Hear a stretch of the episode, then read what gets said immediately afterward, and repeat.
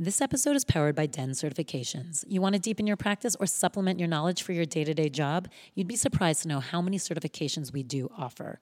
All levels of Reiki, intuitive healing, compassion, animal communications, and of course, our deep 400 hour meditation teacher training program. Go to denmeditation.com and look under certifications for more information.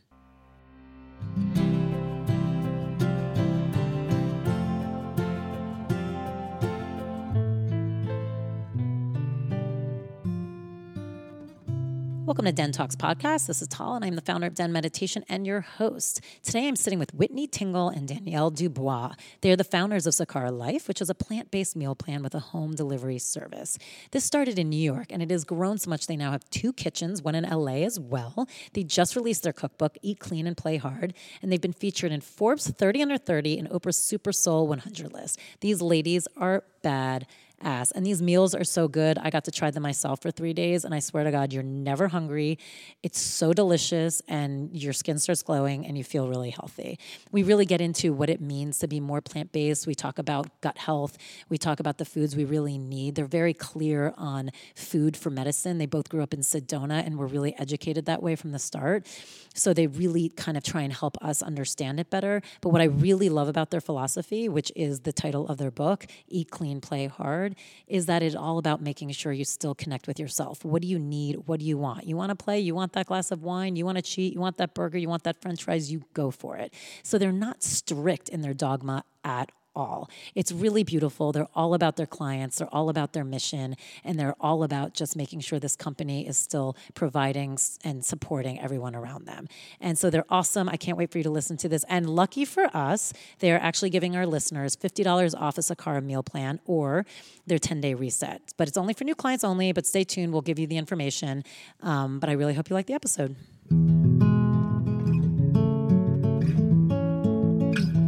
So excited to be here with Whitney and Danielle.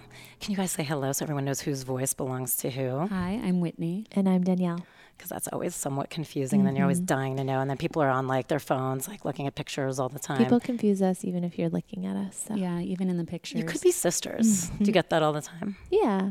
We're we're soul sisters. We're soul sisters, yeah. And you grew up together, right? Mm-hmm. I think you start to look like the people you hang out with the most, including your dog. Including your dog. Uh, I have seven dogs, oh, or I did at one point. Now we're at six. Goodness! Wow. I know. So I guess I look a little bit like all of them, which is yeah. not so great because half of them are blind, like one eye, like old. but that's okay. I'll take it. but I'll take it. Well, I'm so glad to have you guys here. Um, I did the meal, the Sakara Life, especially this week. It was amazing. Wonderful. So thank you. So I have a ton of questions. Mm-hmm. And I know you get asked this question all the time, but I feel like we have to start there, which is your background and how you got here. And I'm yeah. sure you're so sick of talking no. about it, but just even just a little bit because it's important. It is important. Mm-hmm. And what I mm-hmm. love about it, similar to me with the den, is the den came out of me needing something mm-hmm. and wanting something. It was about me looking for something and there was a hole. And similar for you guys, it really came out of like a reflection of what you were going through and what you needed to take care of yourself. So mm-hmm. I just mm-hmm. love kind of the organic birth of it. Mm-hmm. So that's kind of when I want to talk about the background again. Yeah, well, it didn't start out as a business at all. It really started out as our own therapy, our own kind of modality on how to heal our bodies. So we've known each other since we were kids. How uh, old? We grew, um, 12? 11? Yeah, yeah. We grew up in Sedona, Arizona. Have you spent any time there? Yes, I yeah. love that. And like meeting you guys, it makes a lot of sense. yeah, it's it's pretty magical, and it's also at the forefront of the mind body food connection. You know, it was just around us all the time. The importance of taking care of the mind, the, the body, your food, everything was connected. And I moved to New York for college, and I decided to study medicine. And my struggle really came out of a lifetime of yo yo dieting and body image issues. My first memory of dieting was at nine years old. Oh, wow. Yeah, which now that I have a daughter, she's nine months. I can't imagine in eight years she's going to be struggling with this. It's Isn't just, that crazy? And it might yeah. even be younger yeah. in today's world. I mean, I'm going to do everything I can to hopefully prepare her. But um, yeah, I, I, nine years old, I remember I have this memory of walking through Costco with my mother, walking through the supplement aisle, and I see these pills that are say they're you know diet pills and you can lose three pounds in three days, And I put them in the cart and try and hide them from my mom during checkout. Were you like, what made you even think that way at that point at nine? Like, were you I mean, it's more I- full body? Like, I mean, I know when I was younger, I, I always say there's like two Yeah. kid types. Yeah. You're either like a twig, yeah. or you just have more meat on your bones, and then all of a sudden you go through puberty and it, you become whatever you're going to become. I, was more definitely meat on had my more bones meat on for my sure. bones for sure. My my parents also divorced when I was five, and I think that um, I definitely. I don't think I turned to food. I think my mom turned to food to help me feel better. example, yeah. Try as her way of trying to take care of me. Like, let's make cookies together. Yeah, exactly, exactly. And your Um, mom loved to cook. My mom She's loved to cook. Is she an a amazing great cook? baker. Yeah. Yeah. And so um, it, I was informed by a lot of things, not my home. My, my mom never talked about weight loss or never spoke poorly about her figure or aging or anything like that. It was really mm, what was around me, you know, magazines, t- television, my peers. Uh, and I just got this idea in my head that I wasn't enough. And it certainly wasn't just about the weight. It was like I was putting a lot of um, my insecurities in this bucket of, oh, I, if I were just thinner, then everything would be better. Um, and how that manifested over the next 10 to 15 years was I turned to every diet to fix myself. So I tried everything. I was on Atkins. I was a raw foodist. I went on keto. I tried a cookie diet, which is not as fun as it sounds. I Um, remember when that was like a thing. Yeah, like you just. I think all it was was like sugar and fiber. Um, So you're pooping probably, and everyone thought you were like it super healthy. exactly. yeah, and you're barely you're eating eating. anything. Um, and I'd I'd moved to New York to study medicine, so I knew I wanted to be a healer, and I was a, a science geek, and so I, I I studied biochemistry, and I was interning in a hospital up at St. Luke's up in Mhm. Harlem.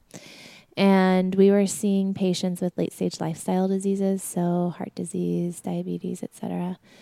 And I had this realization that after five years of study, I never had to take a nutrition course or a lifestyle course. And so these patients were coming to us with lifestyle diseases, and we weren't really trained to help with lifestyle choices. Now, were you the only person who was having this realization? Do you know what I Uh, mean? It's like it feels like I'm if sure you're in that not. situation, like more people would be like, uh, well, I think uh, science and medicine, which I still have v- so much respect for, um, it teaches, it's very binary, you know, Mhm. so it, it teaches you yes or no, white or black. Um, so if you have this symptom, then you take this. If you have this issue, you get this surgery. Um, and so, and, and I think that's born out of trying to have a lot of answers for people. People demand answers where nutritional therapy or kind of emotional therapy, it it's not as binary. You know, you have, you have to try things. You have to change your lifestyle. So it's a choice every single day. It's not a silver bullet. And I think a lot of of medicine comes out of this need, not of doctors, but really of patients. To they want the answer and they want the silver bullet and they want to be fixed when they walk out the door. Yeah, it's a lot harder to change your life and because it comes from your culture, it comes from your parents, it comes from your society, everything around you and everything you do every day. And if you've been doing that for over 50 years of your life or um, even younger than that, it can be really difficult to change at Very. that point. And so it's easier and a safer bet to give somebody a pill at that point. I think that's what doctors believe than telling them, okay, now you need to go home and change everything about the way that you're eating and living. well, I mean, it works on so many levels. It's like as the receiver to have a magic pill. I mean, wouldn't we all be so happy if there was a magic pill that like fixed all of our Mm-hmm. For sure. problems?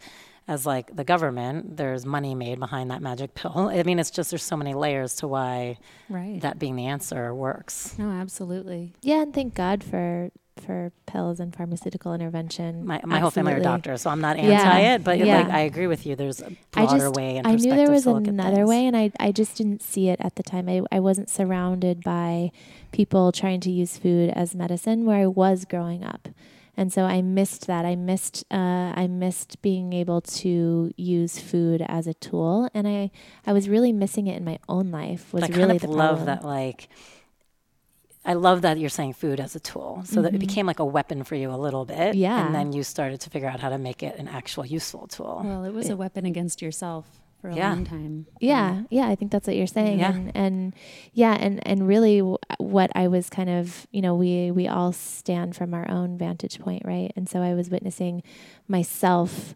needing nutritional therapy and needing to get back to food as medicine. And then I was in a room with patients every single day, watching the same thing uh, with their lives and and their issues. And so, um, I I realized that I I I wanted to move on to study nutrition, but that that switch really came from me hitting my rock bottom. And my rock bottom came while I was studying medicine, while I was working in the hospital. I did this 21 day cleanse in southern Arizona.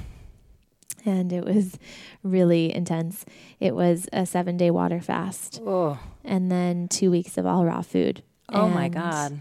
yeah, and I went, you know, I was so excited to go and I kind of put it under this umbrella of like, oh yeah, I'm going on this, you know, detox spiritual journey, you know, it's so good for me. I'm doing some, something so good for myself, but really it was an excuse to not have to worry about food for 21 days, you know, and kind of lean into my the issues I already had. Um, the last thing I should be doing was not eating, you know. Oh my God. Um, and I, on the 22nd day, I flew home to New York City and I was so sick. And Whitney saw me. We were roommates at the time. And she's like, What did you do?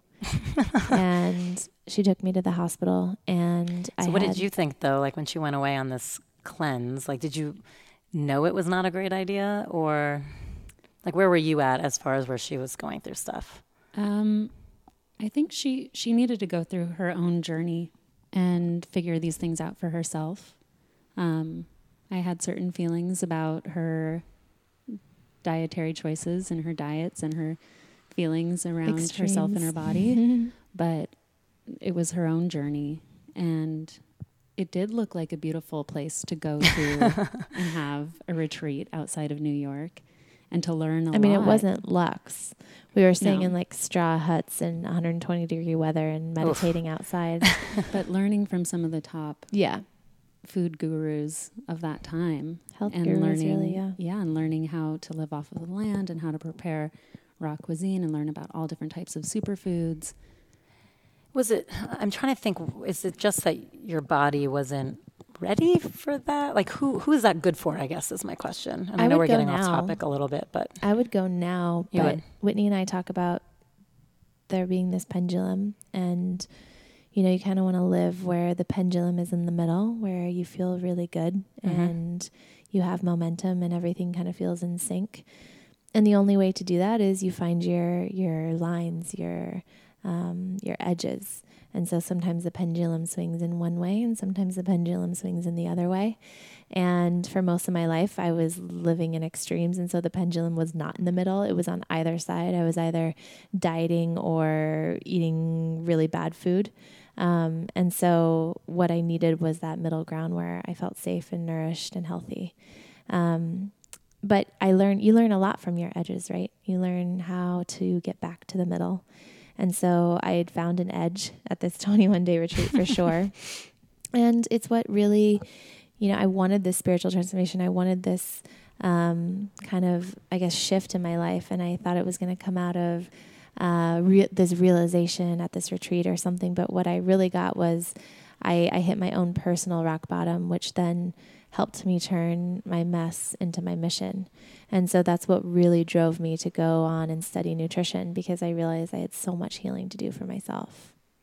Yeah, Amazing. and also that I think there was also a viewpoint around this idea of preventative medicine Mm-hmm. and wellness, where in that time people would talk about illness when it, when talking about medicine, but not about wellness. You know, you, you go to see your doctor only when you're sick, but who do you go see to keep you healthy?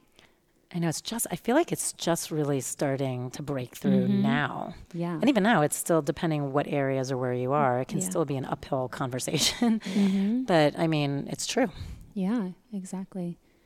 Um, and so Danielle was in this rock bottom, and I happened to be there as well. At least you were there together. exactly. Yeah. It's, it's nice to have your friend down there with you. Um, it is, by the way. We were living together in this teeny tiny apartment in New York City, us and a family of mice, as Oh, Where Is were you? What part of the city? in Soho, which Nice. is amazing. Yeah. loved it. Um, and we were both working our asses off and trying to survive in that city. Um, I moved out to New York to work on Wall Street. Oh. Yes, How old were you? 22. I'm just trying to get a sense of age. So that w- it was not a great time, I'm assuming, as far as Oh, no. yeah, No, no, no. This was right before it all blew. it all blew up. Yep. And um, so I moved out there thinking this was the best industry to be in. This is if you wanted to go and be successful in New York, you get into finance. And um, I had grown up watching Suze Orman. And I wanted to be like Suze Orman, you know, a woman in control of her finances, strong, capable, didn't need a man to tell her what to do. By the way, you are, which is awesome. Thank you. uh, different career path led me here, yes. Um, and but I thought finance was going to be it, and I got there and was thrown into a whirlwind life and the culture of banking. Um, just 50 hour work weeks, not 50, 80 hours. I was gonna say it was more Not than that for sure. It's 80 Fifty would have been like your vacation week. Like cruising. No, like 80 hour work weeks. You go, go, go. It's Did you have a cot? Um, no, but I definitely remember days where we'd be out late, super late. You come home, you shower, you change clothes, and you go to work. Oh yeah. Yeah. Isn't it funny like what your body can do when it's younger though? Like I guess not very well because that's what we're getting to, but still Yeah. like if I try to pull off any of that now, I, Oh, no, I no, no, no. same thing. I used to go to my assistant jobs here and like sometimes on like no sleep and hour sleep, not even the shower, and like crawl in and somehow I could do the whole day of like, hi, can I help you? What can I do? And blah blah, blah and somehow do it. I might be tired in the middle, but like I was like, I wouldn't even be able to get through an hour now. Oh, yeah. Insane. for sure. And uh, so I was just, I, I walked into this career thinking in order to succeed, I needed to do whatever the successful people in that career were doing. So I would come in and I'd work like them. I would eat whatever they were eating. I'd go out after work and drink whatever they were mm-hmm. drinking. And then when I started to look and feel like them, I knew something had to stop.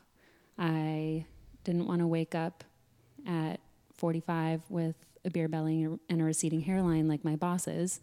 I uh, had put on a quick 15 pounds right off the bat already, and my cystic acne that I'd been battling with since high school was at an all time worst. Ugh. Just big, red, painful cysts all over my face. It's so hard. The face is so hard. I know people think, oh, it's just some pimples. And you're like, no, it's big red bumps all over your face. It's also painful, like when It it's is. cystic. It would be But in your 20s to have that on your face, it that fucks with you in a whole nother level too.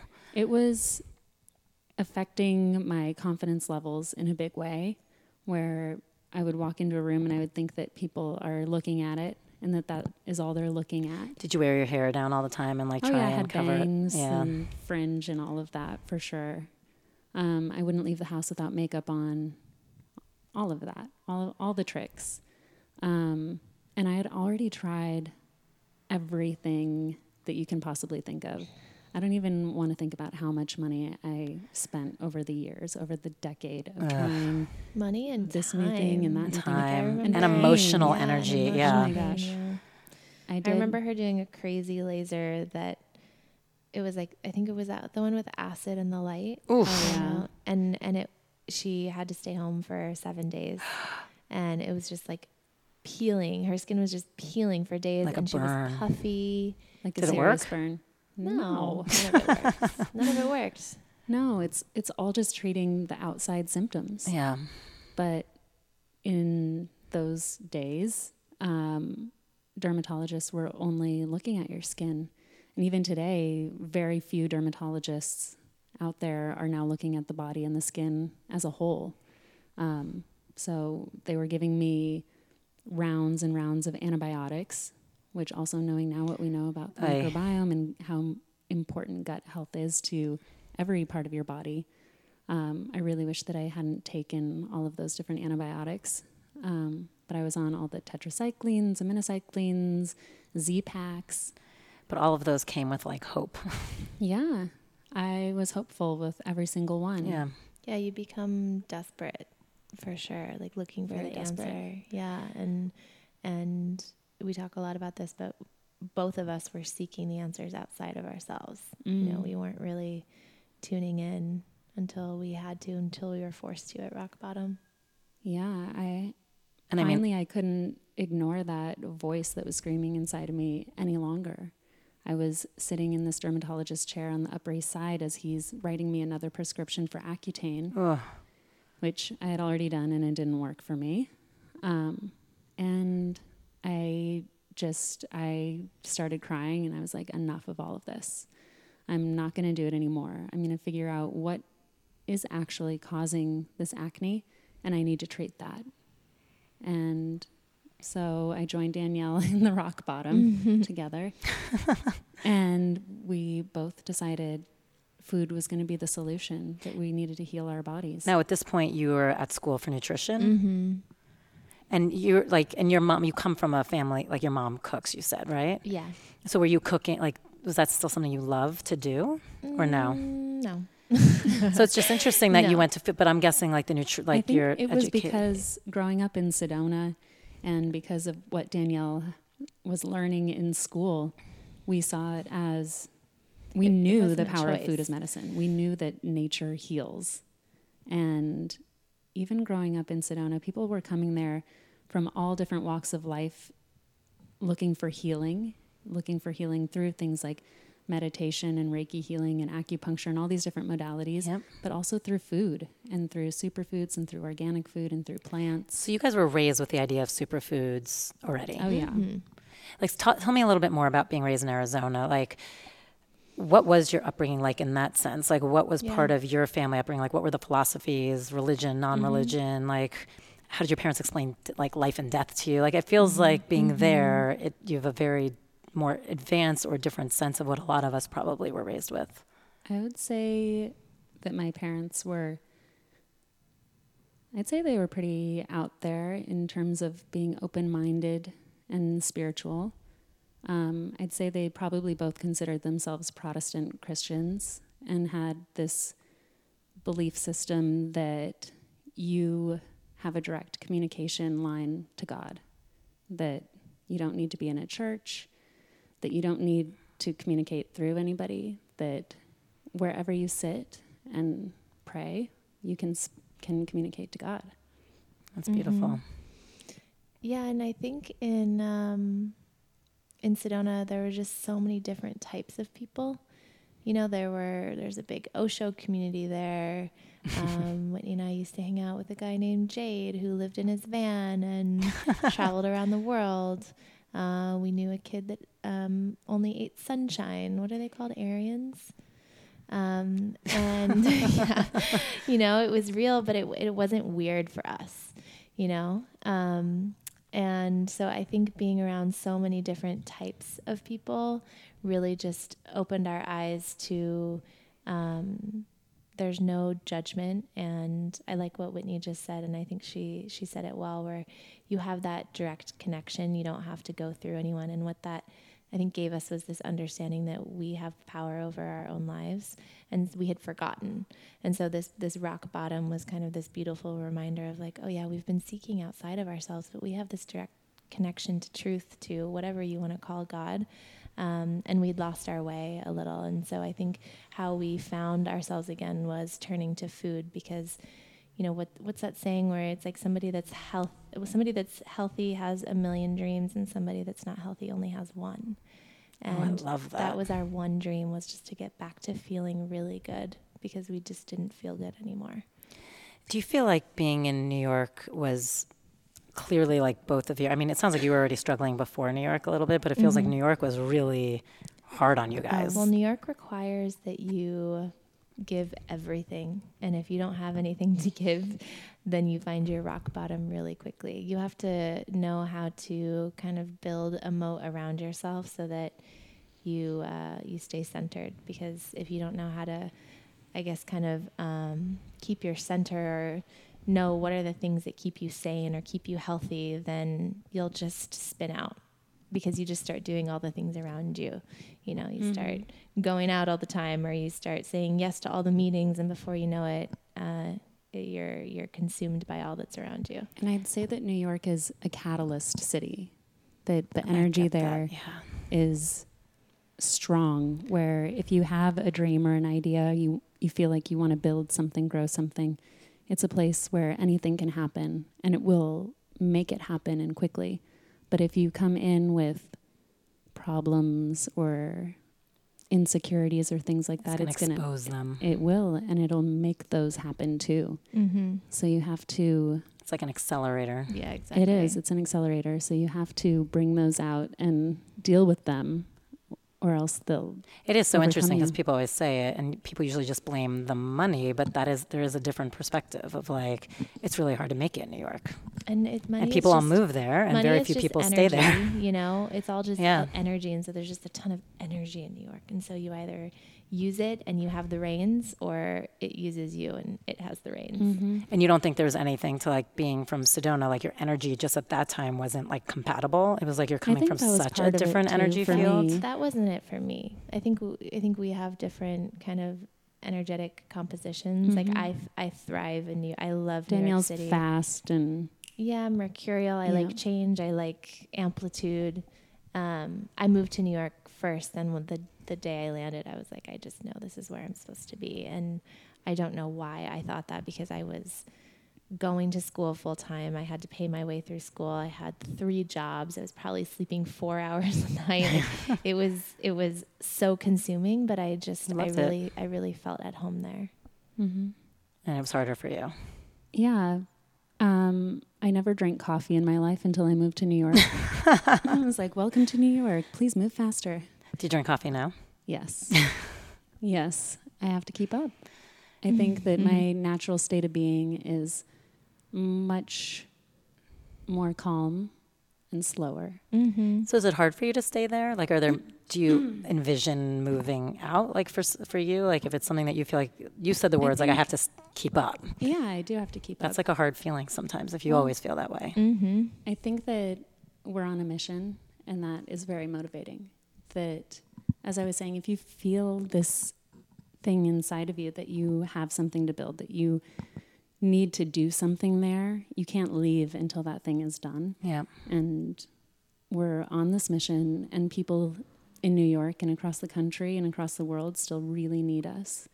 And so we have to be there in order to make things happen. So what changes did you guys? So you started cooking just at home in your apartment, in your Mhm. little apartment with the mice. Well, we didn't really start cooking a lot until We started trying everything. Yeah, the the real cooking came after I think we honed in on what the nutrition was.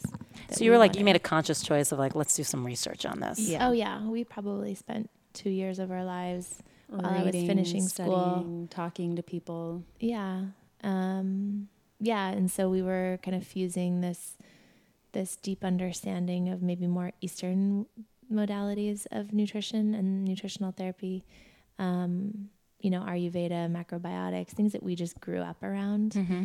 with all the things I was learning in school. Um, so, the, kind of the forefront of nutrition science and the study of the microbiome and nutrigenomics and epigenetics and the importance of both of your nutrition and, and your environment on how your body acts and reacts. What in those two years, like, really shook you or got you or made you go, holy shit? Like, what was that one thing in two years that you're like, oh my God? It was gut health. I mean, I had been spending an entire my entire life thinking that the way you build a fit body is by eating low calorie foods and working out a lot. Um, and in truth, it's not. It's making sure you're nourishing yourself in every way. So not just food, but also making sure your workouts are, are nourishing as well. Um, and that's because of the six pounds of bacteria living in your gut, dictating everything Oh my God. about your emotional and physical health. And no one was talking about how to eat for it. And we spent the last many decades bombing it with antibiotics. It is so Um, crazy, like when you say it like that too, that's responsible for your physical and emotional health. Yeah. Like, that's mind blowing. Yeah, we used to think your emotional health came from your brain. Only. there are things informing your brain before you get to think your thoughts. Isn't that crazy? Yeah. I know the other thing that I read in your book that I love. And by the way, we haven't even said that they have this incredible book. Please, it's so beautiful, Thank and I can't wait to like make these recipes because that's always my thing. I'm always just to like go off for a second. I'm always like, I would love to cook a little more plant based, but I don't even know where to begin. So thank you Yeah. for Great. that launching point. Um, but you said in there, and I, I think, correct me, I'm sure I'll get it wrong, but it was like 70% of all of our immune system cells Mm-hmm. live in our our gut, Yeah. right? I was like, wait, starts that's in your gut. Crazy. Yeah. I mean, I knew it affected our immune system, but I, mm-hmm. that It just is your immune system. yeah, yes, that visual made me go, oh wait, that Yeah. is your immune system, It the is whole your thing. Immune system. And I mean, if you think about how things get into our body, you know, your digestive tract is technically outside of your body, right? So you're you're swallowing it, and it's inside your body, but it's in these tubules that then the tubules, your colon, your small intestine, your stomach. They have to decide what gets into your bloodstream. So it's still technically, they call it outside the body when you swallow Right. something. It hasn't been like, Yeah, it hasn't been absorbed. yeah. And so, how it is absorbed through your digestive system and your digestive tract is through this permeable layer. And that is literally the first barrier to entry. So, that that is what's deciding exactly what is coming out of your food and into your bloodstream, into your body. Um, and so, one of the things that decides that the most is the, the bacteria in your gut. And so people tend to think like immune system comes from all of these different types of, you know, you have to take vitamin C, you have to do all these things. And that, of course, is part of it. But nobody ever thought, oh, making sure I'm eating enough leafy greens every single day is how I take care of my immune system. But that's what's so amazing about it is like now you're saying, okay, so this barrier makes all the decisions of what it's letting in Mm-hmm. and out. So the good decisions, and, and I joke, we say that about meditation too. Like Mm-hmm. when you're increasing your energy, it's like you download all of these thoughts, and like the stronger your energy is, it will pick the better thoughts to move forward. It won't waste the Mm-hmm. energy and time on the bad ones. So it's almost the same idea. But again, going back to how we started this conversation, you would think it's like, okay, well, like, so what pill do I take? Like, what pill do I take? But it's not. It's just like, what are you eating? First and foremost, I mean, the most important decision. That is like most of what makes up what affects your gut. yeah what it you're eating. everything i mean the the the most important thing we believe most important decision you make every single day are the, the things that you're about to put into your body and i think that's not just food it's the thoughts that you're thinking it's Mm-hmm. you know what are you what are you holding as truth in your thoughts and what are you because it's it's it's it's so apparent on your plate too when i decided every single day what i was going to eat or not eat before i had my personal transformation it was so reflective of how i felt about myself It is so true. I mean, it goes Mm-hmm. back to like you, you're going through a breakup. You're eating ice cream like in front of the TV. I mean, it really is true. Mm-hmm. Yeah. Like what's on your plate. Or like you are could. you worthy of nourishment? yeah yeah, it's funny. You could almost do a whole game of like just looking at plates and being like, "Oh, they're going through this. They're going through this. Oh, not feeling sure. great." I mean, that's amazing. um, i'm i'm forgetting her name um, but uh, women food and god have you read that book no. Oh, it's so powerful. I can't. Her name is escaping me, but she's amazing, and she talks about the meditation of food, and she hosts these. She helps women with mostly women. I'm sure she helps a lot of men as well, but um, she tends to to to focus on women and dealing with pretty severe uh, disorders around food. So she ta- the beginning of her book she talks about how she um, hosts these kind of gatherings and retreats and she opens on this scene where everybody it's lunch hour and everyone's in the cafeteria and she has everyone go and get their food and then you sit down in a circle on the floor and everybody has to wait until everyone is seated before you can eat. And just it gives me chills just witnessing how uncomfortable or sometimes comfortable people are sitting in front of food not eating waiting and then also realizing what they have on their plate versus what every single other person has on their plate. It's just it's it's it's it's so moving. Her book is so moving and she talks about how some people are so nervous and you can tell they just want to eat they just want to eat. Um, and she walks through this whole meditation before she allows people to eat of really starting to understand are you actually hungry? Where is this anxiousness coming from? And so she talks about how god is on your plate because that's those are the decisions that you're making about not just your present self but your future self as well that these decisions are so reflective of all of that So for you, who was like on a million diets, like, did you have issues with control? or that wasn't really your thing? I don't think that was really my thing. I think my thing was um, much more around worthiness, around feeling enough, and, you know, back to this idea of God being on your plate. If you don't feel worthy, then you're not nourishing yourself. So it was more like I, instead of the t- of taking the time to prepare a healthy meal, I would just like you know, grab a to go thing that's, you know, like a ham and cheese sandwich or something like that. Or I'd, um, it's, if food is not about nourishment and it's just about, oh, shoot, I got to eat something, I got to grab something, then you're not really taking care of yourself. And I also meant control in the like, were you the person like couldn't have like a bowl of chips in front of you without eating the whole thing? Like, no. No. I would say it, it was like around you not fully stepping into your power, Mm-hmm. where Oh. Yeah, they talk about how weight is a lot of that. Um, and I certainly was never heavy, but I was probably 10, anywhere from 10 to 15 pounds heavier than I felt comfortable. And that's a way to hide, you know, it's a Yeah. way to keep keep myself from the outer world. So like the mm-hmm. more pounds I could put on, the more I could kind of hide behind things. And that really is and deciding I was hiding behind my skin. Right. And it's So deciding, you know, I. I'm, I'm not willing to let my light shine. I don't feel worthy of letting my light shine.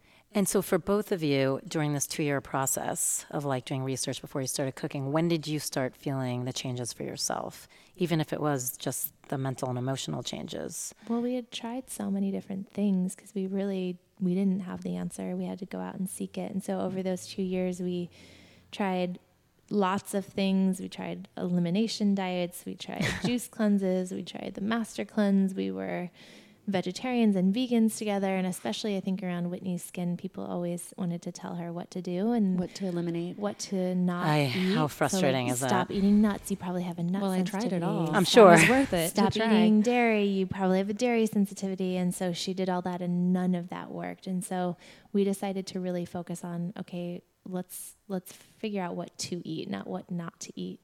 Um, and so we built what are now now called our nine pillars of nutrition, and it's Love them. it's all based on the science of a whole food, plant rich diet. But what we've done is we've isolated these nine things that we think are the most important to focus focus on. And when you think about building your plate, building your your day full of food, your week full of food, so that you're getting enough nutrients into your body every single day.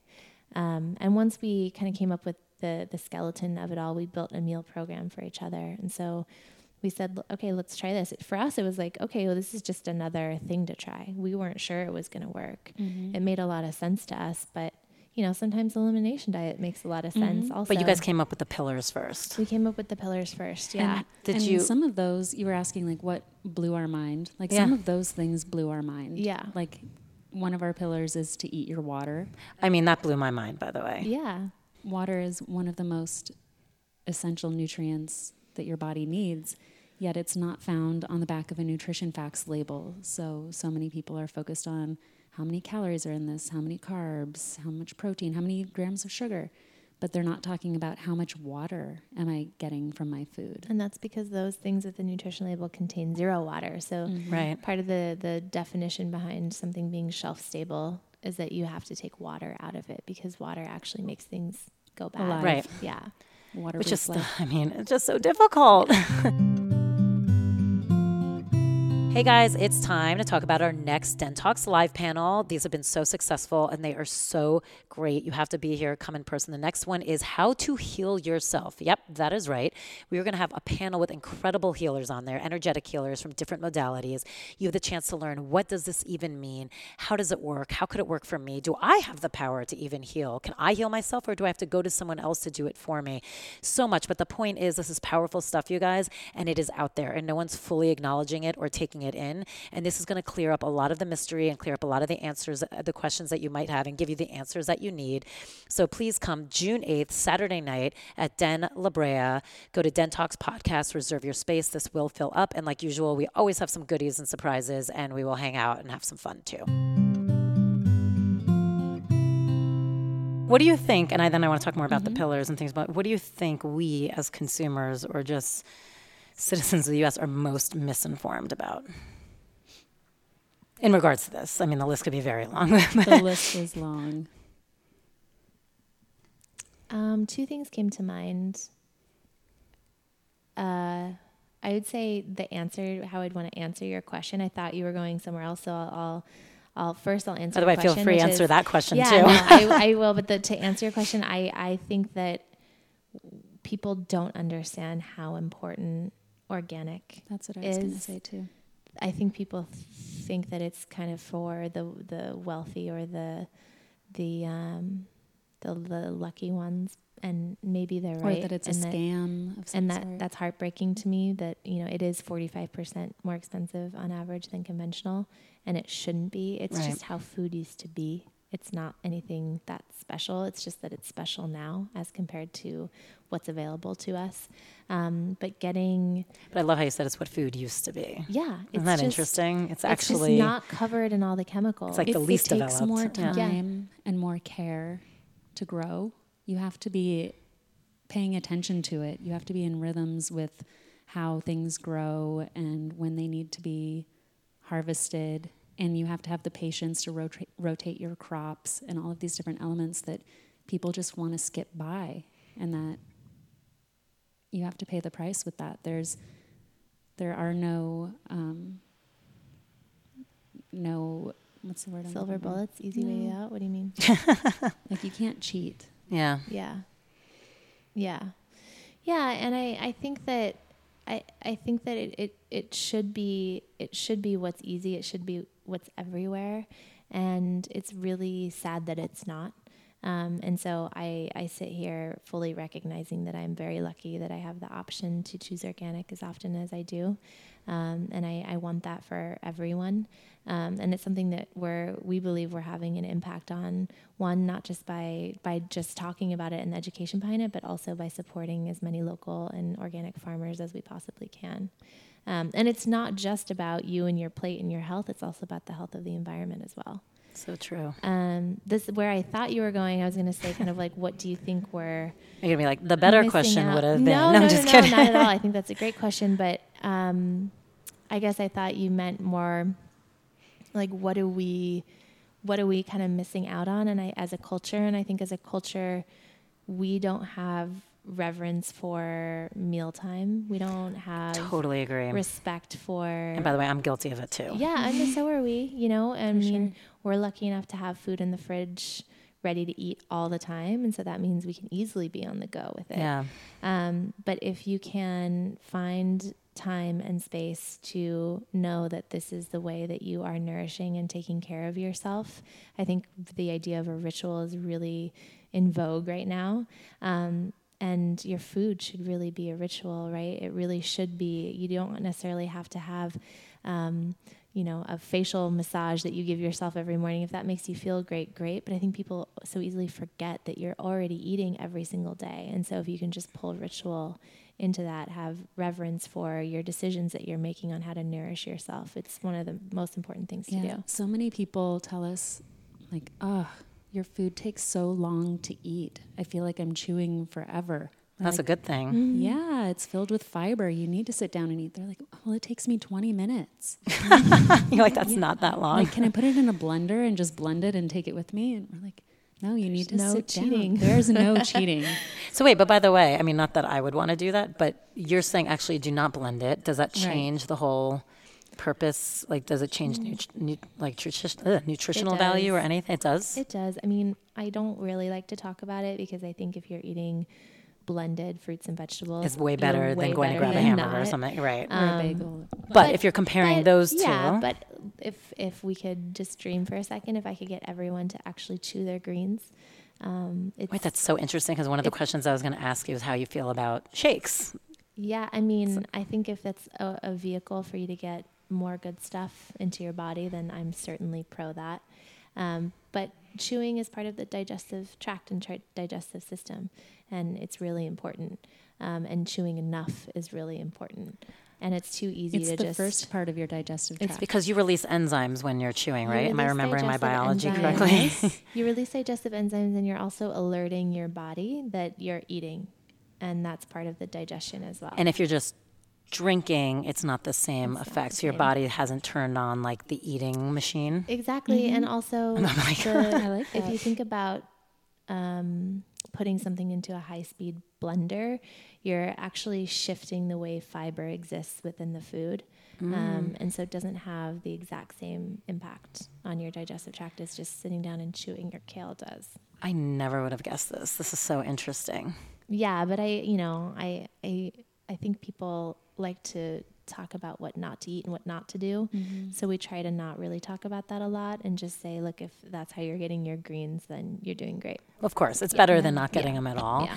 Well, How do you guys, I don't want to say sell it because that's not what I'm going for. How do you, and maybe they're just not for you, you have to be ready. What about the people who the idea of eating a plant rich diet seems like a punishment? Do you know what I Mm-hmm. mean? Like it's just mm-hmm. of mm-hmm. someone who's like, I'd rather have my. Yep. Bur- Whatever, you know, just of the more traditional, like what we were Yeah. Mm-hmm. raised on, more, yeah, Yeah. typical American fare are you is your just philosophy kind of like well then they're just not ready like obviously you're not Mm-hmm. shoving food down anyone's throat but or do you have something that you would say or a way to like work with someone like that We talk about just again focusing on what to eat, not what you're not eating. So if somebody really feels like to complete a meal they need french fries and a burger, i do love french fries um, then and so do we by the way. But if they feel like that is a m like there's not a meal that that doesn't have that, then we say okay, well then add in greens. Like find a find a way to add in plants. And what that does is it starts to feed the good bacteria that you want in abundance in your digestive tract and starts to slowly starve out the quote bad bacteria that we want to to not be there anymore that are maybe giving your body um, not so good signals. So the whole point is start you are what you do the majority of the time.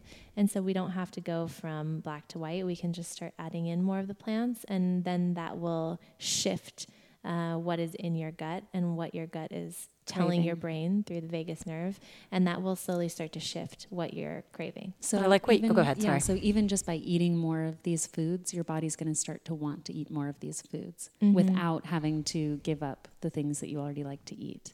And then once you start to feel how good it feels, then you'll want to just naturally making it. a transition Yeah. But joy is a nutrient. And so if you feel like you're depriving yourself, if you feel like this is not fun at all, um, then it's not going to work. And so part of our job is to make it really fun and delicious for you.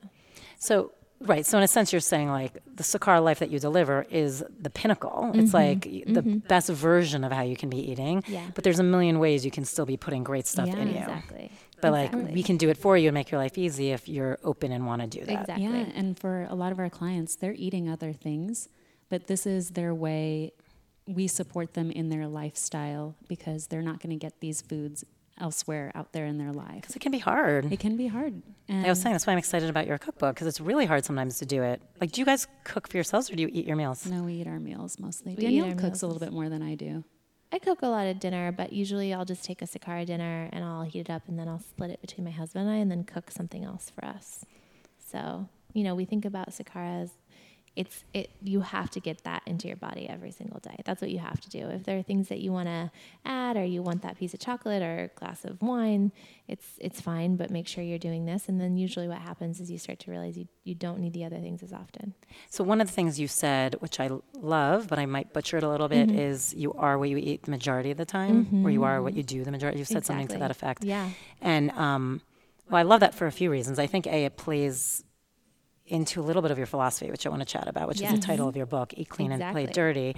But I love that because it, again, it takes that diet aspect of if I fuck up, I'm so screwed out of it, there's no which wagon I to like. fall off of. Right, exactly. There's no wagon to fall off of. That because people say that it's, and I always tell people whenever they're like, "Oh, I'm on a diet, I'm not eating whatever it is, carbs." I'm like, it always makes me just go like this because I'm like, if you eliminate everything, I mean, depending where you are in life, mm-hmm. chances are you're one day just going to crack and want it, and then you throw the whole thing out the window. Exactly. So I'm always like, can you just find a way to like just shift to be eating a little more well-rounded or whatever it is? But I love that because I do feel like it takes that guilt away Mm-hmm. and also like that thing when you were talking about the gut of you know, when you see how hear how sensitive it is and how responsible we are ourselves, which is something I think most of us don't realize. Mm-hmm. You kind of just figure we're born with these bodies and it's it's all working until it's not working. You don't Mm-hmm. realize how much is in there that we're screwing up every day. I like that philosophy too of you are what you do most of the time because again, you don't freak out like if you have the burger or the fries or ice cream Mm-hmm. or whatever your vice is or thing that you love. Yeah, I remember being so scared to fall off the wagon when I was dieting because if I fell off the diet wagon, then I was like back to ground zero. Right. And I didn't know, I didn't have a toolkit on how to get back to feeling really good. Um, and so now with Sakara and this nutrition, I'm not scared to say yes to a crazy weekend of pizza and french fries or whatever it is because I know how to get back to feeling really good. So there's not that guilt cycle. Right. Um, Or that, what am I going to do now? Feeling. Right, because this you're already doing it. You just how to this, get back. you know yeah, this to- is out of the norm versus the norm, so it's okay. Yeah, you're not And at the a mercy of the pendulum, you're controlling the pendulum. Right. hmm And your your gut is like an ecosystem. And so so many people when you're talking about eliminating carbs and eliminating these things, they don't think about the other side of the ecosystem where uh, if you're feeding certain bacteria in there, that's what's going to grow. And if you're not feeding certain bacteria in there, it's not going to grow. Right. And so you can't just eliminate things out. You also need to be adding in to feed that side up. And having that balance in your gut and having that living, breathing ecosystem um, is what allows the body to be able to do this of, of eating clean and playing dirty. How do you guys live the outside part? Like clearly you have the food down because you have the service like every day. How do you live how do you do the outside part of it? How do you live Look, I own a business too. It's fucking hard. I mean, uh, there's two of you, which is great, but it's brutal, but yours is huge, so it's a whole different scale. And it's how do you live the balance? I know I heard you say once somewhere which I agree a thousand percent, is when you're starting a business, you just assume you're sacrificing something. It's not like your mm-hmm. time expands, you have to sacrifice something. So I think my question would A be, what did you guys each sacrifice? And now, X years in, do you still feel like you're sacrificing something, or have you figured out a way to have more balance in it? Mm. It's a good question. I'd say early on we sacrificed a lot of sleep mm-hmm. um, because we were up all night cooking ourselves, and then if the delivery guy didn't show up, then we were delivering too, and then answering emails during the day, and on and on. I mean, a delivery service, like you just asked for a nightmare. Yeah. this business is, But not easy, also, I think like as you grow, you have to start. It's like a trade, like an exchange, and one of the most valuable things that you can exchange is your ego. And if you can give up ego, then you will receive amazing things in return. And so we had to give up our shame and fear that we were having around not being good enough. We had to um, we had to be okay not being a success. mhm. We had to make this not about our success, but about other people's transformations. we had to step up when we thought that we couldn't do things. Um, Yeah, and I, al- I also think like what we, if I think about the word sacrifice, I would say we sacrificed a certain a certainty around our path. So Hmm. I knew my path if I had gone to med school. Like it was very clear to me what my life would look like. I would always have a job. It would be very stable. You know, Whitney wanted to go to business school. She'd be a It's banker. a certain ladder, yeah. Yeah, there's like there's a rhythm. There's a um, there's a certainty around the the kind of outcome. and someone else had already paved that path before us, too. Yeah, and I think that we early on there was so much uncertainty. It was like we know that this is powerful nutrition. It changed our lives. We are certain it could change millions of lives, but I don't know if we're the people to do it. I don't know if people are going to believe us. I don't know if anyone's going to listen. I don't know if anyone wants their lives changed. Um, and so I think that we gave up uh, a level of certainty. And so when Whitney says we didn't sleep, it wasn't just because we were working hard. It was also because we were nervous and Yeah. And even though we felt certain that we were on the right path many times, there was certainly doubt that creeped in many times. How do you navigate that? Because I get it too. I mean, same thing with this. I remember being like, I, I didn't even tell anyone for the longest time because I knew Mm-hmm. the answer I would get. People were like, what? What? And and I remember being like so certain in the uncertainty Yeah. until I would think about it too much. Yeah. And then I was like, oh God, I can't. Oh, I just you gotta. can't pl- think I, about it you can't like think about it because like then it's like you It all- get could get crippled with fear. if you think about it too much. Yeah, yeah, yeah, You yeah. um, I think having each other Mm-hmm. really, really helped us. Yeah. I mean, you two clearly have like a very symbiotic, beautiful relation. You can tell the roots are deep. Yeah. Where is it challenging for you guys? I think sometimes I miss just having her as a best friend Hmm. where, um, you know, we're not going to just like go out to dinner and hang out as girlfriends. We're going to talk about work and Problem things. solving. Yeah, and the things that are big in our life. I mean, we had a baby together, and her name is Sakara. Um, and once you're parents, you never are not parents together. Um, we need to bring the romance back into our lives, yeah, basically that's what I'm saying. we need a romantic getaway. you got to plan your date nights. Yeah, Yeah. well, you kind of do. You do. And there have been a few times where we find ourselves um, at a bar together because somebody canceled last minute, or out to dinner, and you know, miscommunication. So it's just the two of us, and and that's really nice. But it's not as if we'd ever planned that. Right. Yeah. Yeah. We we naturally get a lot of time together. And so, which is such a blessing. And I, I do think that we find time throughout the day to uh, weave in friend time throughout the workday. Oh, you do? Yeah. And work throughout the friend time. mm-hmm. Where if one of us is having a personal problem or thoughts or issues or whatever it is, we'll talk to each other and think through those things about personal time or Mm-hmm. and all of the events and things that we get to do are just so fun because we get to do them together. Oh, Yeah, like we've been in LA for the past week doing, I mean, nonstop, like 8 a.m., sometimes 5 a.m. to Yeah. 11 p.m. And, you know, I think it'd be really draining by myself, but because I get to just be with her all day, it's, we get to kind of pull in a lot of the, the joy that comes out of it too.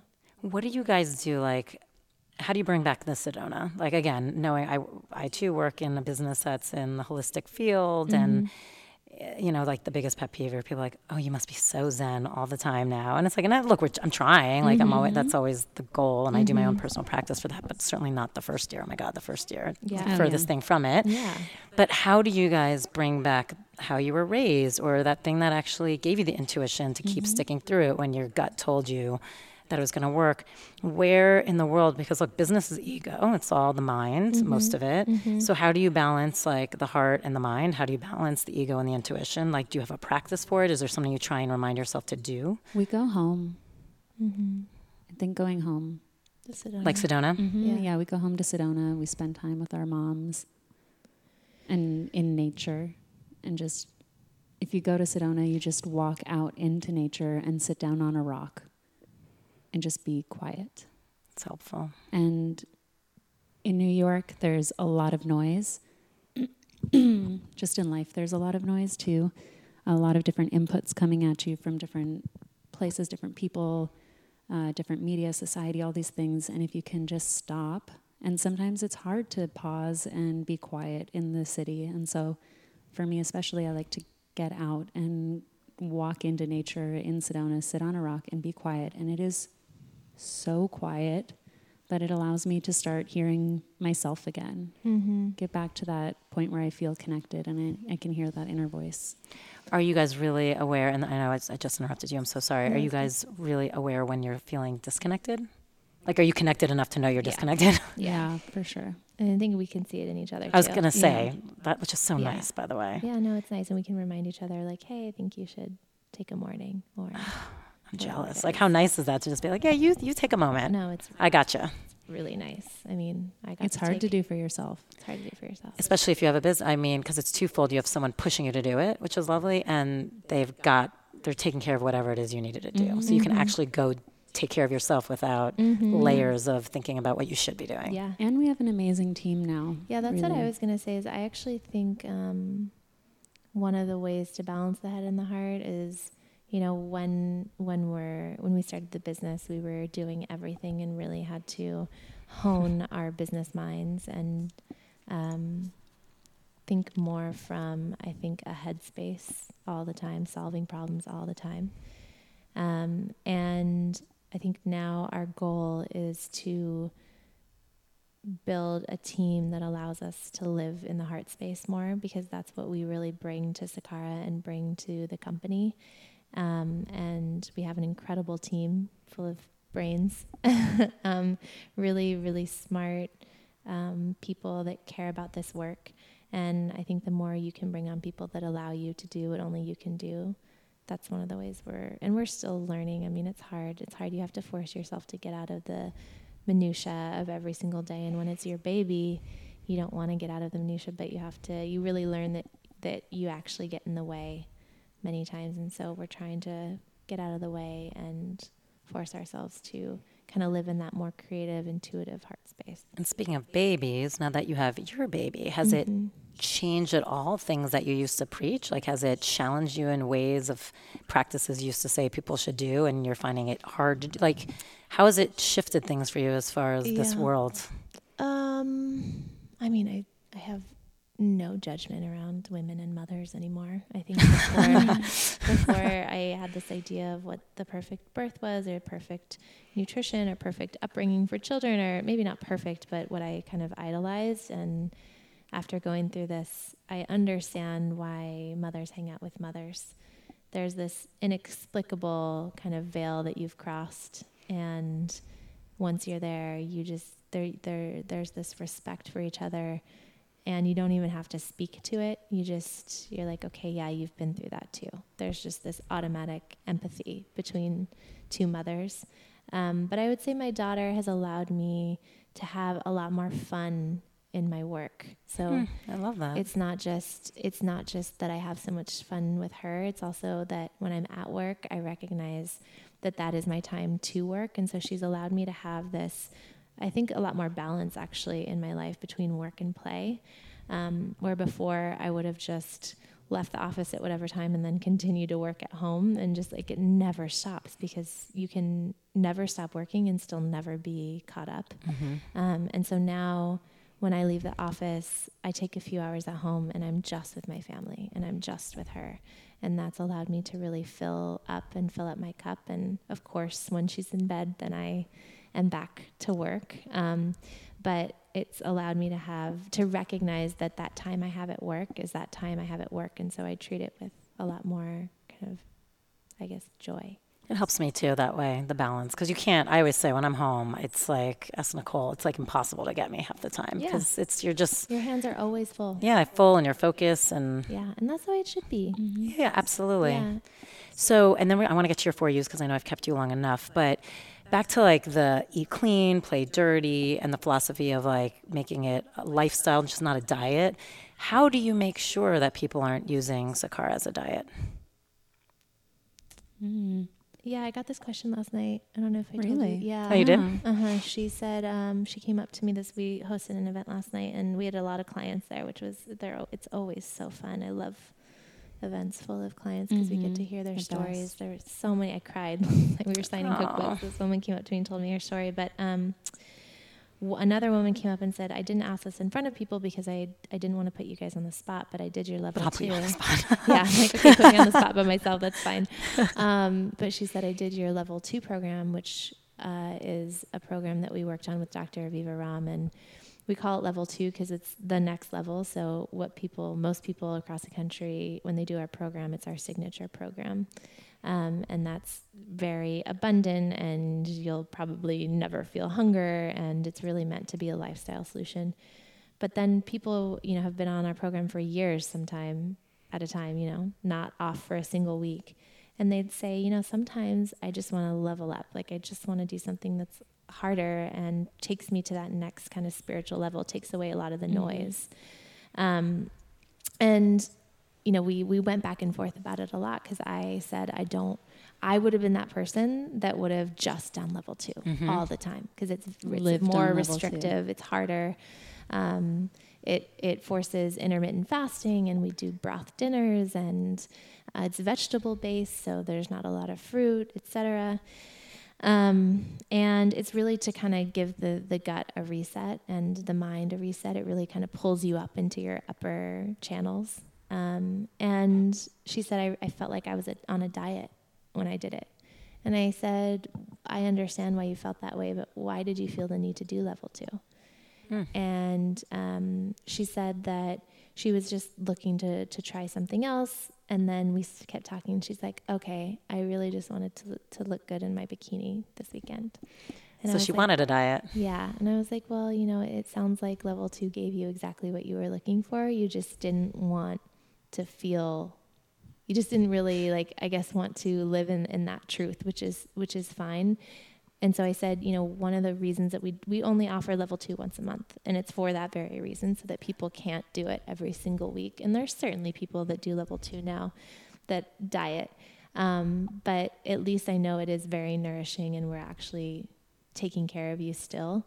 Um, but i thought that that was such an, an interesting kind of piece of feedback. And so i said you know, if you're not understanding from us that you should only be coming to level two if you're in a certain kind of emotional, physical state, then that's on us. And so I think how we help people understand that this is a lifestyle, not a diet, is that there really are no rules. So I told her, if you want to do level two again, do it.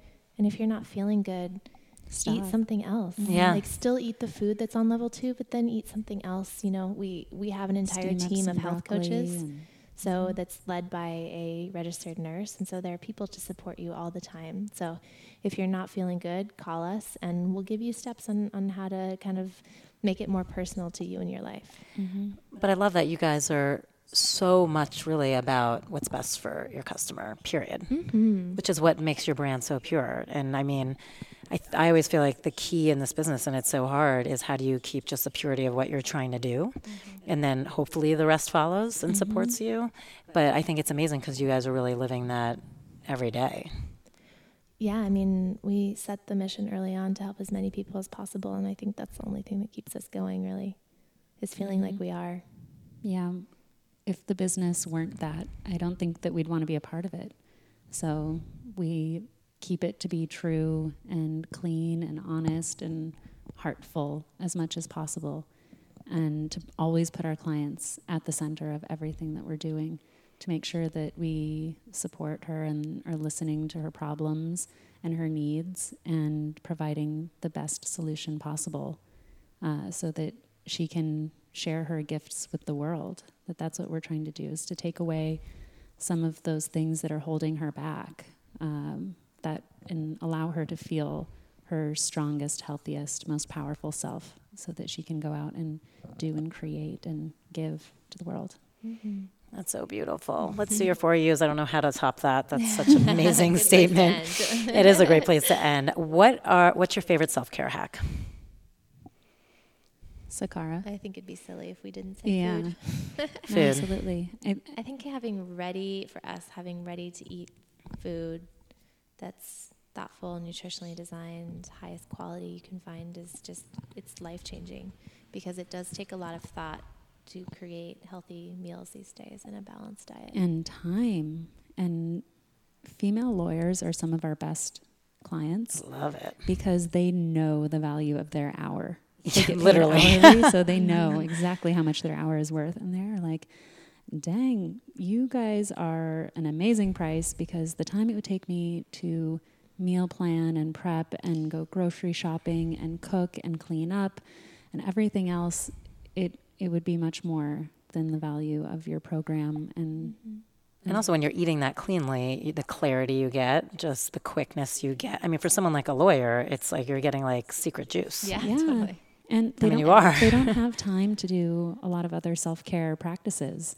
They're sitting in their office from morning till night, and usually after night as well. Oh God. And, um, and yeah. so instead of you know making it to a workout class, this is their form of self care. And often for us too, especially while we're traveling and our schedules are so crazy, this is for me my way to stay balanced, to keep myself healthy and in check. And because we know that microbiome health is our immune system, it's, it, it is at the core of our immune system. And uh, while we're out here running around and giving, giving, giving, we have to take care of ourselves. So we do that through food. I'm guessing not a ton of sick days taken at your company. No, not Actually, too many. no. Now that now that you mention it, Yeah. So, so there's a, there you go, companies. Think about it that way. Um, what's the first thing you do when you wake up? I take a probiotic. Uh, we have a great probiotic. It's a probiotic, prebiotic, and enzyme blend. And I, before I go to bed at night, I put a big glass of water next to my bed so that when I get up, I can take my probiotic and drink down that big glass of water and rehydrate my body first thing. That's a good idea. It's a game changer. I'm really bad with water, so that's actually a really good idea. like you're not allowed out of bed until you finish the cup. yeah, I find that that's a if if you're not good at drinking water throughout the day because I'm not the best at drinking water yeah, throughout the I'm day. not. That way you know that at least th- You got that. You got that. Yeah. Yeah. um, uh, let's see. I guess to be honest, the first thing I do, we co-sleep. My husband and I co-sleep with our nine. so it's month changed what you do now first thing in the Yeah, morning. so, you know, I think I try and just take a moment every morning. And mornings are so sweet with babies. They tend to either be sleeping or in the best mood because they've just woken up from a great night's sleep. Um, and so I like to just spend time in bed, even if it's five minutes with my husband and my baby, and sometimes my pup. It's super just sweet. really like sacred time, sacred space. Uh, it sounds amazing. Take advantage of it while you have it. Exactly. Favorite documentary? I'm really into the cosmos right now Huh? and astrophysics. Just just reminding myself that we're all so small. Um, and I don't I don't necessarily adhere to everything that astrophysics and kind of science in general does when we talk about the cosmos and the universe, but I still nonetheless find it fascinating. Um, so there's a documentary called Cosmos, Mm-hmm. um, and it's it's narrated by and hosted by Neil deGrasse Tyson. Yeah. It's kind of the the next gen of Carl Sagan's version. Yeah, yeah, yeah. It's Seth Um, MacFarlane's show. Yeah, and it's it's profound. I mean, the I love what they do where they, they pull in the macro and the micro and and help you notice the scale of, of what we are in our universe and it's it's moving and, and informative. I was in New Mexico um, randomly, and they were shooting the Cosmos. That's where they, I don't know if they were, and so we we we went to. He was hosting an astronomy night of like all the local astronomers, and he was like, "Well, just look at the stars." And of course, it was super cloudy, so he was laughing. He was like, "I don't know if we're gonna be able to see anything, but I'll just talk," and it was amazing. We were just sitting outside, and then the clouds like parted. And by the way, some of these local astronomers brought telescope i mean telescopes the size of this rug were on so that you could literally see every planet every speck i mean it was it was one of the most amazing nights Yeah, I- and there was only like incredible. 30 of us I did something similar in Sedona. So the southwest of America has some of the best sky in the world. Dry, arid desert has really good sky. it was a really incredible night Yeah. so thanks for that memory And we also still like what the bleep do we know? yeah, We'll It- never it's go an out of old style. one, but it's a good one. um, I think that was it's part so of weird. I love it. Yeah, and it, it shifted the way for both of us. It was, you know, monumental in in creating these new thought patterns and seeing the way that the world works and going back to that um, idea that we sit in the driver's seat of our own destiny. And that thoughts become things. Yeah. So sakara, the word sakara is Sanskrit. It means with form or giving form to that that doesn't have form, like your thoughts and dreams and ideas and goals. Um, really, this concept of thoughts to things. i love that How, the name pop in your head or is that uh, something you knew is that something Found us. yeah usually does Yeah. Mm-hmm. Yeah, it's funny because it it once we we named our company that, and then years later we tried to like go back and find where we'd found it, and we we couldn't. like do you even remember like the conversation where you're like yeah yeah that's it Yeah, Yeah, I we- do. Yeah, We, were sitting in a cafe hmm in Soho. Yeah, and we were kind of testing it out a little bit, talking about it to each other. We're like, I did that with my daughter. I was like, for 10 minutes, we're going to use this name. And then for 10 minutes, we're going to use this name. but we hadn't found one before that we liked at all. Yeah. And then this one came about, and we were just like, yeah, That's it. that's it. It's also very pretty. It's beautiful. Yeah, and like th- aesthetically, the the All the way- A's. Yeah. Yeah. like visually, it's pretty and it, it's balanced. I love it. What's a current obsession? Our cookbook. It should be. That's it's my current at the forefront obsession. of everything we're doing. Yeah. Talking about sharing. But how interesting for you to be able to take your business that next level of like, you know, it started like you said, riding bikes, and Mm-hmm. sometimes you guys, sometimes you deliver, and now it's you're delivering it in a different way. Yeah. It's amazing. Yeah, and I think you know we we're excited about this because there really is no kind of barrier to entry now. I mean, it's you can get this book anywhere where books are sold, and some of the recipes are difficult, but some of them are really easy. And What are the what's like the easiest one? What's the go-to start? Um, well, I don't know if this is the go-to start, but one of the most fun and easy, especially if you have kids, is our superfood cookie dough bites. Oh, done. Yeah, they're Yeah. they're so let me know good. No it is. bake. You basically just throw a bunch of things in a bowl, roll it, and freeze it, and they're delicious. Yeah, know, if you can even wait for it to go into the freezer. yeah. I always tend to eat mine before they I make know. it. I like. I, I'm like queen of cookie dough. Yeah. So I'll probably do no, that. it's delicious. I'm also currently obsessed with our banana bread. Mm-hmm. I saw that actually. That was one of the first things I wanted to make. Yeah, we give you a recipe for a pumpkin tahini butter as well to go with it. Yeah, our So sexiest good. salad in New York City is So delicious. really good, and it has a cinnamon Dijon dressing. The secret, we say often that the secret is in the sauce. So, back to your question about how do you get somebody that's not into eating this way to start eating this way? And the secret is to just make it really delicious. And it is. You guys and did such a good job. The, the really yummy ones to get people to eat a salad that don't like to eat salads. I'm just so impressed, and then we'll wrap up, so you, and then you can do your personal practice. But I'm just so impressed because, I mean, I love that you cracked this for yourselves and you were cooking for yourselves. But then the idea of we can bring this to others, because it's not only just the logistics, which I know, thinking about it, must have been a bear to start with, and are probably still probably your biggest issues. I'm sure in the gets business. harder. This isn't a business that Scales. gets easier as It's you grow. Right, right. I was going to say it must be a nightmare, but I'm sure even in the beginning, it's like, oh crap. But just that moment of being like, oh yeah, we can cook all these great things that are making us feel good that we know we're healthy, but wait, now how does it last if it transports and sits on someone's Mm-hmm. like s- like steps for another three hours? Like that Oh, did yeah, that all, of a sudden those put another level of like having to go back to the recipes or having to? Oh yeah, Yeah. I So mean, uh, it takes you guys really years picked a doozy to develop recipes. years. Yeah, and having really great people on our team who love to dive into the details of measuring air temperature of boxes shipped to different places around the country with different amounts of ice packs and space in the box and You're like I'm glad you guys love doing that. It's it's complex. I'm But sure it is. It's worth it. Um, it is worth it, and honestly, on behalf of so many people, thank you, because it really it's so delicious and easy, Oh, and thank you. now our guts thank you. Everyone thanks you. I mean, it's amazing. So you're doing yeoman's work. It's amazing. Thank, you. so much. and thanks for coming on. It's Yeah, been so long. I'm so glad to finally sit down with you guys. Yeah, ditto. fun. and congratulations to you. This space is beautiful. Oh, thank you. And congratulations on the book. Everybody get the book and stay tuned because they will be doing their personal practice. And thank you. Thanks. Thanks. So now Whitney and Danielle are going to do their personal practice, which is the Sakara blessing. And this is a blessing that we use before enjoying a meal. Even if you're eating while sitting at your desk, this can be something that you use to tap into the vibrational frequency of your food.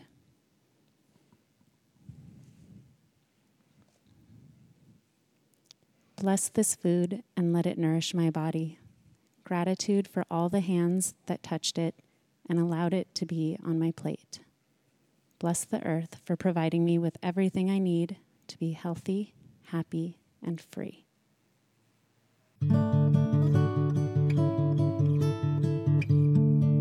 Hey guys, so you want to try this meal plan? The food is delicious. It makes your life super easy, no thinking involved, and you're getting all of your nutrients taken care of through these incredibly planned meals. So, our listeners get $50 off a Sakara meal plan or their 10 day reset. You have to be a new client, it's only for new clients only. So, just use the code DENTALKS at checkout. Enjoy. Den Talks podcast would not exist without these incredible people Nicole Rappi, Reem Edon, Hayden Fungheiser, Kim Bielik, and music by Alex Fetter. Thanks for joining us. If you haven't subscribed, please do. And also, wherever you listen, please go and leave us a review. It's so greatly appreciated. It really does help us out. If you want to keep talking about all this stuff, please join our community on our secret Facebook page. Go to Facebook, search Den Talks Podcast, and join us there.